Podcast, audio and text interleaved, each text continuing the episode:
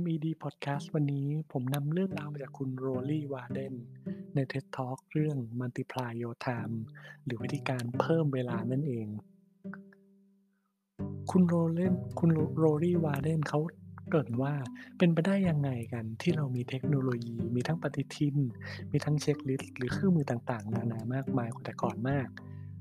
ทุกๆ อย่างเป็นไปด้วยหลักการทุกๆ อย่างเต็มไปด้วยโลจิก แต่ว่า เราก็ยังรู้สึกว่าสิ่งที่เราทำก็ยังแลกอะไรบางอย่าง หรือมันยังทำไปไม่พอ คุณโรลี่เขากล่าวเสริมเพิ่มเติมว่าเพราะปัจจุบันเนี่ยเราไม่ได้แค่จัดการเรื่องงานที่เป็นแค่โลจิกอย่างเดียวแล้ว เรายังต้องจัดการเรื่องปัจจัยทางด้านความรู้สึกอารมณ์ของเราด้วย เช่น ความกลัวของงาน ความกังวลต่องาน ความเครียดของงาน เพราะสิ่งความรู้สึกเหล่านี้ครับก็เป็นอีกหนึ่งปัจจัยในการกำหนดลำดับการทำงานของเราเหมือนกัน ส่วนใหญ่แล้วครับ เวลาที่เราต้องบริหารเวลาเนี่ย เราก็มักจะเขียนในสิ่งที่ต้องทำและเรียงระดับงานตามความด่วนและความสำคัญของงาน คุณโรลี่เขาเสริมว่าปัจจัยอีกหนึ่งอย่างครับ ที่เราจะต้องเพิ่มขึ้นไปด้วยในการคิดเนี่ยก็คือการเพิ่มเวลาของเราเราควรถามกับตัวเองครับว่าสิ่งสำคัญที่สุดของเราที่สามารถทำได้วันนี้เนี่ยและช่วยให้วันหน้าเนี่ยมีทัศได้ดีขึ้น มันคืออะไร วันหน้าได้ดีขึ้นคืออะไรอย่างเช่น วันหน้ามีเวลาเพิ่มขึ้น หรืองานในวันหน้าเนี่ยทำได้ง่ายขึ้น ไม่ใช่แค่ว่าเราจะถามตัวเองแค่ว่างานไหนสำคัญที่สุดในวันนี้ สรุปสั้นๆง่าย ๆ ครับ ก็คือนอกจากที่เราจะต้องบริหารเวลาตามความด่วนของงาน หรือความสำคัญของงานแล้วเนี่ยครับ อย่าลืมคิดว่าทำอะไรในวันนี้แล้วช่วยให้วันหน้าของเราเนี่ยสบายขึ้นเลยขึ้นมาก คุณโรลี่วาเดนครับเขาจึงเสริมอีกเคสหนึ่งขึ้นมา ยกตัวอย่างเขายกตัวอย่างเรื่องการจ่ายบินประจำเดือนขึ้นมาครับ ว่าอย่างการจ่ายบินแบบออนไลน์นะครับปกติแล้วเนี่ยมันก็จะมีการแบบตั้งค่าจ่ายบินอัตโนมัติ และให้เราเนี่ยกรอกข้อมูลอะไรต่างๆ นานามากมายใช่ไหมครับ คุณโรลี่วาเลนเขากล่าวว่า การตั้งค่าจ่ายบินออนไลน์พวกเนี้ยก็เป็นตัวอย่างของที่ดีเลยในการแบบการบริหารเวลาและคิดถึงเผื่อในอนาคตข้างหน้า เขาบอกว่าหลายๆคนมักผลัดการจะตั้งค่าจ่ายบินออนไลน์พวกนี้ไปก่อนเพราะว่าเขารู้สึกว่าเขาไม่มีเวลามากพอไม่ไม่อยากจะเสียเวลาที่จะต้องมานั่งหาเว็บไซต์ในการบทของบริการพวกนี้เนี่ยไม่อยากจะมานั่งหารหัสลูกค้าตัวเอง และกรอกรหัสลูกค้า หรือหารหัสเลขบัญชีตัวเอง และกรอกเลขบัญชีต่างหาก ใช้เวลาตั้งนานใช้เวลาอาจจะสองชั่วโมงซะด้วยซ้ำในบางที คุณโรเลนคุณโรลี่วาเดนเขาบอกว่าสำหรับคนที่คิดถึงเผื่อในวันหน้าครับเขาจะคิดว่า ถ้าฉันสามารถประหยัดเวลาในการจ่ายบินเหล่านี้ไปได้เดือนละ 30 นาที การใช้เวลาสองสองชั่วโมง เพื่อตั้งค่าจ่ายบินออนไลน์พวกนี้จริงๆก็คุ้มค่าแล้ว เพราะว่า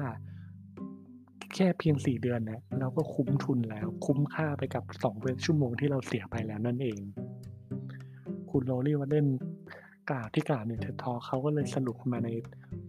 ในตัวท้ายๆเททอกอีกทีหนึ่งว่าเขามีสี่คำถามเนี่ยที่จะเป็นตัวฉุกคิดหากต้องเขาต้องเราต้องการเพิ่มเวลาของเรา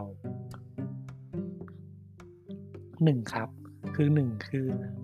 เราสามารถปฏิเสธงานที่ไม่จำเป็นได้ไหม หรือภาษาอังกฤษก็คือ can I eliminate this task วิธีง่ายๆที่ได้มากที่สุด ที่ได้ที่ได้ผลมากที่สุดครับ เพราะว่า ลองคิดดูอย่างนี้นะครับ งานแต่ละอย่างที่เราปฏิเสธไปเนี่ยหนึ่งงานลดลงไปก็แสดงว่า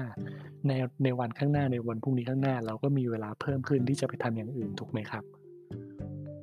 คุณโรลี่วันเดนเขาเสริมประมาณว่า จริงๆ แล้วการเพิ่มเวลาครับของเราไม่ละมันในหนึ่งวันเราไม่สามารถเพิ่มเวลาจาก 24 ชั่วโมงเป็น 26 ชั่วโมงได้หรอกครับ แต่มันเป็นคอนเซ็ปที่ว่าเพิ่มเวลาในวันในอนาคตข้างหน้านั่นเอง ต่อนะครับ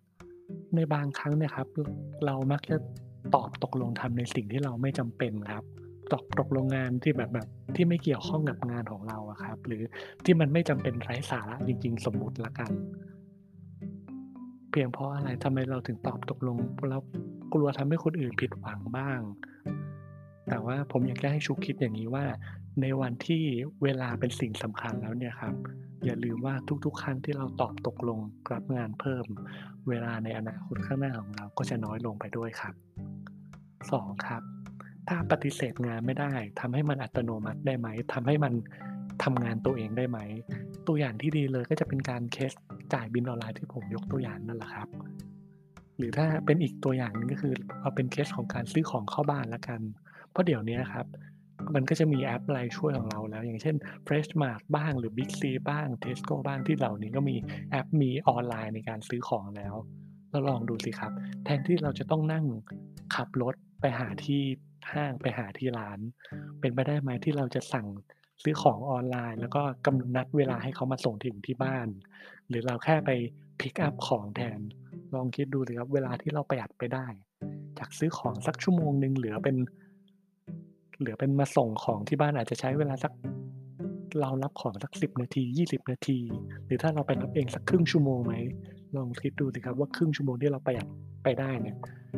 เราทำอะไรได้บ้างข้อ 3 ครับ ที่คุณโรลี่วาร์เดนเขาเสริมเพิ่มเติมคือ คุณสามารถสอนให้คนอื่นเนี่ยทำงานนั้นได้หรือไม่ หรือพูดง่ายๆ ก็คือ มอบหมายงานให้คนอื่นได้ไหมนั่นเอง การมอบหมายงานนะครับ ก็ ตรงตามตัวเลยมันจะช่วยลดภาระการทำงานของเราได้ มันจะช่วยให้เราเนี่ยโฟกัสกับงานที่เราต้องทำจริง ๆ ได้งานที่จำเป็นจริง ๆ แต่หลาย ๆ คนอาจจะมองเป็นข้อเสียว่าคนกลัวว่าคนอื่นเนี่ยทำได้ไม่ดีเท่าเรา หรือกลัวการงานจะเสียบ้าง ซึ่งมันก็จริงครับ แต่คุณโรลี่วารเดนเขาอยากจะให้มองเบนฟิตในระยะยาวว่า สุดท้ายแล้วเนี่ยครับเขาคนคนนั้นนะเขาอาจจะเก่งเหมือนเราก็ได้ หรือเก่งได้ครึ่งหนึ่งของเราก็ได้ อย่าลืมนะครับว่า กว่าเราจะมาถึงตรงนี้ได้เนี่ย เราก็ต้องเคยล้มมาก่อน เขาอาจจะล้มในวันนี้ แต่ว่าเขาอาจจะเก่งในวันหน้าก็ได้ครับ และข้อสี่ที่ข้อสุดท้ายครับที่คุณโรรี่วาเดนนี่เขากล่าวไว้ คือหนึ่งเรียงลำดับสำคัญความสำคัญของงานครับงานไหนทำก่อนงานไหนทำหลังคือฟังดูมันจะเหมือนแบบเป็นการเรียงลำดับความสำคัญธรรมดา แต่คุณโรลี่คุณโรลี่ บาร์เดนเนี่ยเขาใช้ในตัวของโมเดลของเขาตัวนี้เนี่ยในสี่ข้อตัวนี้นะครับ เพื่อที่ว่าให้เรานะครับเรียงระดับความสำคัญของเราแล้วค่อยๆเราค่อยๆรู้ว่างานไหนนะครับ ที่เราควรจะต้องมอบหมายให้คนอื่น งานไหนนะครับที่เราจะต้องปฏิเสธทำและเมื่อเราเรียงคิดเรียงคิดงานของเราไปครับ ทุกๆงานเราจะค่อย ๆ เห็นความสำคัญเองครับ ว่างานไหนที่ต้อง เปลี่ยนความสำคัญเอามารีบขึ้นมาทำก่อน และลดความสำคัญของงานอื่นๆลง และหวังว่าสี่คำถามฉุกคิดเพื่อเพิ่มเวลาในอนาคตเนี่ยจะช่วยได้ไม่มากก็น้อยนะครับ และสำหรับผมในฐานะโฮสต์ของวันนี้ ผมก็หมดหน้าที่แต่เพียงเท่านี้แล้วนะครับ แล้วเจอกันใหม่ครั้งหน้า สวัสดีครับ